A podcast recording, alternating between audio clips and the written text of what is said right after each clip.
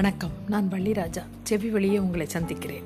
இன்று சாருமதி நாவலின் 14ஆம் அத்தியாயம். மனம் எனும் கடலில் மூழ்கி முத்தெடுப்பது கடிது. உள்ளத்தின் ஆழம் ஊருக்கு தெரியாது, முகத்தில் தெரிவது முன்னுரையே.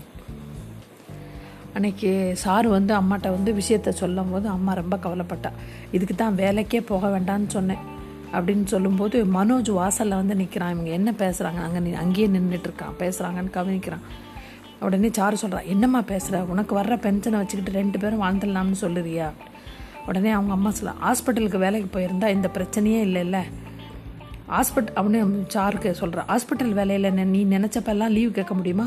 அதோட நைட் டியூட்டி பார்த்தாகணும். ஆனால் ஆனந்த மகாலில் சாயந்தரத்தோட டியூட்டி முடிஞ்சிடும். அது மட்டும் இல்லைம்மா சாரு நிறுத்தினான். மனோஜ் ஆர்வமாக அவள் என்ன சொல்ல போகிறான்னு கவனித்தான். என்ன சாரு பேச்சை நிறுத்திட்ட அப்படின்னு அம்மா கேட்குறா. உடனே ஹாஸ்பிட்டல் வேலையும் சேவை மனப்பான்மையோடு செய்கிறது தான். ஆனால் அதை விட சுபாவை பார்த்துக்கிற இந்த வேலை ஆத்மார்த்தமான வேலை. வீட்டின் மூலையில் முடங்கி கிடந்தவளை நான் மனுஷியாக்கியிருக்கேன், அதில் எனக்கு ஒரு சந்தோஷம். உடனே அம்மா சொல்கிறா, என்னம்மா பிரயோஜனம், அவளுக்கு ஏதோ பெரிய வியாதின்னு சொன்னீங்க. அது நம்ம கையில் இல்லைம்மா, அவள் கடவுள் மேலே பாரத்தை போட்டேன். ஆனால் ஒன்று நிச்சயம். என்னதுமா அப்படின்னு அம்மா கேட்குறா.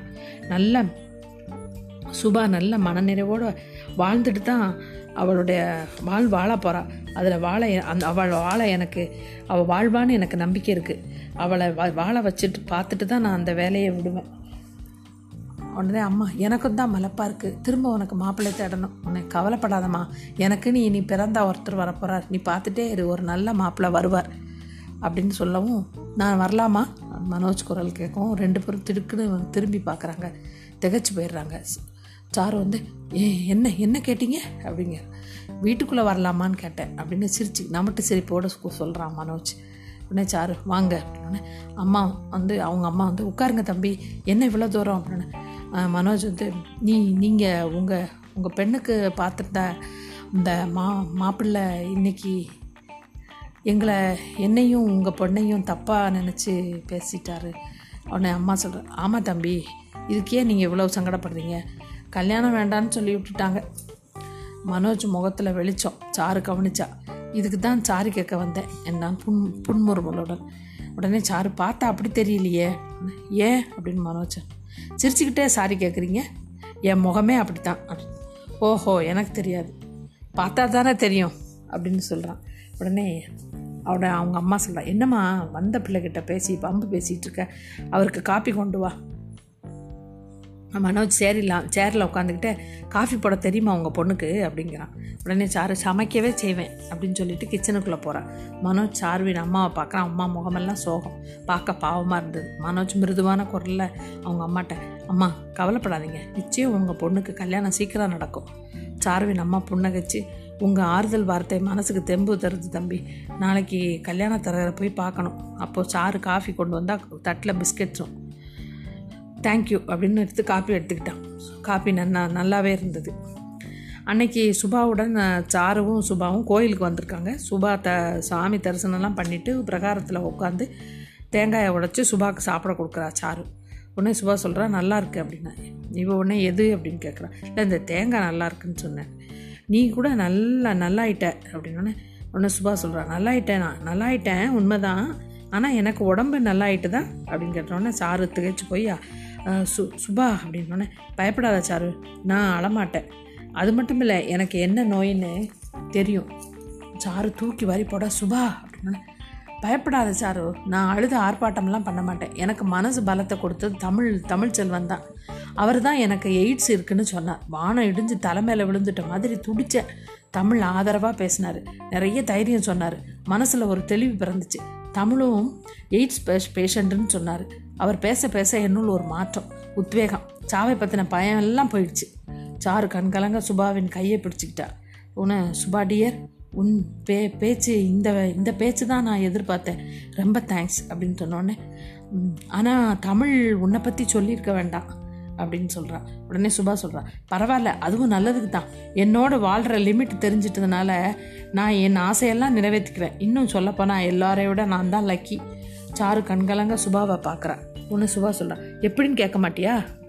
எப்படி அப்படின்னு சார் கேட்குறேன்.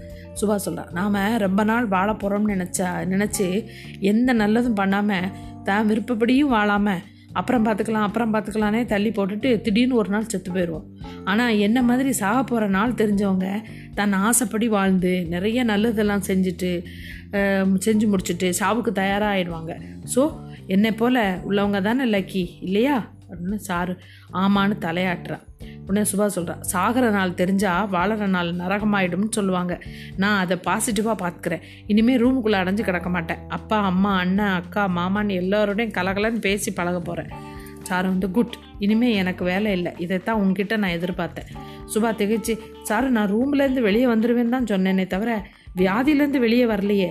ஸோ எனக்கு மெடிசன் கொடுத்து டயட் சரி பண்ணி அப்பப்போ செக் பண்ணி ஜுரம் வந்தால் என்னோடவே இருந்து இதெல்லாம் நீ தானே பண்ணணும், கடைசி வரை இருந்து முடிச்சுட்டு போ அப்படின்னு சொன்னோடனே சுபாவை சேர்த்து கட்டிட்டு கண்ணீர் விடுறா சாரு. உடனே அலறியா சாரு, சேச்சே இனிமேல் என் முன்னாடி அலற வேலையெல்லாம் கூடாது, சரியா, கண்ணை தொடச்சிக்கோ அப்படின்னு சாரு புன்முறுவலோட கர்ச்சீஃப் எடுத்து கண்ணை தொடச்சிக்கிட்டு இருக்கா. குட், என் ஆசை என்ன தெரியுமா அப்படின்னோடனே, என்ன ஒன்று ஆசை சுபா அப்படின்னு கேட்குறேன். எங்கள் அண்ணன் கல்யாணத்தை பார்க்கணும், அப்புறம் தமிழை துணைக்கு அழைச்சிக்கிட்டு வேர்ல்டு டூர் போகணும். சாரு குறும்பான பார்வையில் சுபாவை பார்த்து சொல்கிறா, டூருக்கு மட்டும்தான் தமிழ் துணையாக இருக்கணுமா அப்படின்னு சுபா முகம் சிவக்க குனிஞ்சுக்கிறா. சாரு சொல்கிறா, என்ன சுபா பேச்சே காணும், இவ்வளோ நேரம் உருட்டி விட்ட கோழி குண்டா பேசிகிட்டு இருந்த. உடனே சுபா, அது வந்து அப்படின்னு பின்பக்கம் இருந்து ஒரு குரல் கேட்கு. ரெண்டு பேரும் திரும்பி பார்க்காங்க. தமிழ் செல்வன் கையில் அர்ச்சனை தொட்டோடு நிற்கிறான்.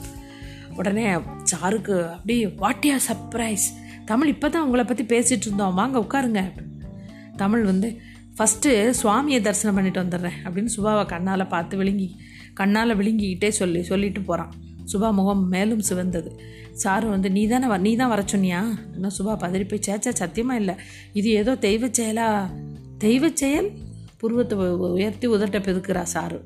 கிண்டல் பண்ணாத சாரு அப்படின்னு, சரி நான் ஒன்று கேட்கவா என்ன அப்படின்னு கேட்குறா. தமிழ் செல்வனை விரும்புறியா? சுபா முகமெல்லாம் சிவந்து போய் குனிஞ்சுக்கிறா. மௌனம் சம்மதம்னு எடுத்துக்கிட்டுமா சாரு கேட்குறா. ஆஹா, அவர் விருப்பம் தெரியாமல் நான் எப்படி சொல்கிறது, அவர் விருப்பத்தை கேட்கலாம், முதல்ல நீ சொல்லு விரும்புறியா? உடனே சுபா ஆம் என்பது போல் தலையாட்டுறா. உடனே சாரு, இந்த வெக்கம் இத்தனை நாள் எங்கே இருந்தது சுபா? அப்போது தமிழ் இவங்களை பார்த்து வந்துகிட்டு இருக்கான். உடனே இவ சுபா சொல்கிறா, தமிழ் வராரு, எதுவும் பேசிடாத, பேசாமல் இருந்தால் அவர் விருப்பத்தை தெரிஞ்சுக்க வேண்டாம்னா சொல்ல, நான் எதுவும் பேசலை. உடனே இது ஒன் நேரம் பேசு அப்படின்னு தமிழ் இவங்கக்கிட்ட வந்து உட்காந்துடுறான். நீங்கள் சாமி கும்பிட்டாச்சான்னு கேட்குறான். உடனே ஆச்சு, என்ன தமிழ் இன்றைக்கி என்ன விசேஷம் அப்படின்னு கேட்குறான். என்னோட பிறந்த நாள் அப்படின்னோடனே இருவரும் ஆச்சரியத்தோடு கை குலுக்கி வாழ்த்து சொல்கிறாங்க. சுபா சொல்கிறா, முதல்ல தெரிஞ்சிருந்தா கிஃப்ட்டு ஏதாவது வாங்கியிருப்பேனே, ஒரு நிமிஷம் பேசிட்டு இருங்க வரேன் என்று எழுந்து போகிறான். கோயிலுக்கு அருகில் பொக்கே கடை இருந்ததை காரில் வரும்போது அவள் பார்த்தா. உடனே சாரு சொல்கிறா, சுபா நானும் வரேன் அப்படின்னா, வேண்டாம் பக்கத்தில் தான் நீ பேசிட்டு இருந்தா இன்னும் அதட்டெலாம் கூறிட்டு போகிறான். சாரு தமிழ் அவள் இப்போ போனோடனே சாரு தமிழ் செல்வன் கூட உட்காந்து பேச ஆரம்பிக்கிறான். இந்த அத்தியாயம் இதோடு முடிகிறது. அடுத்த அத்தியாயத்தை பார்க்கலாம். நன்றி.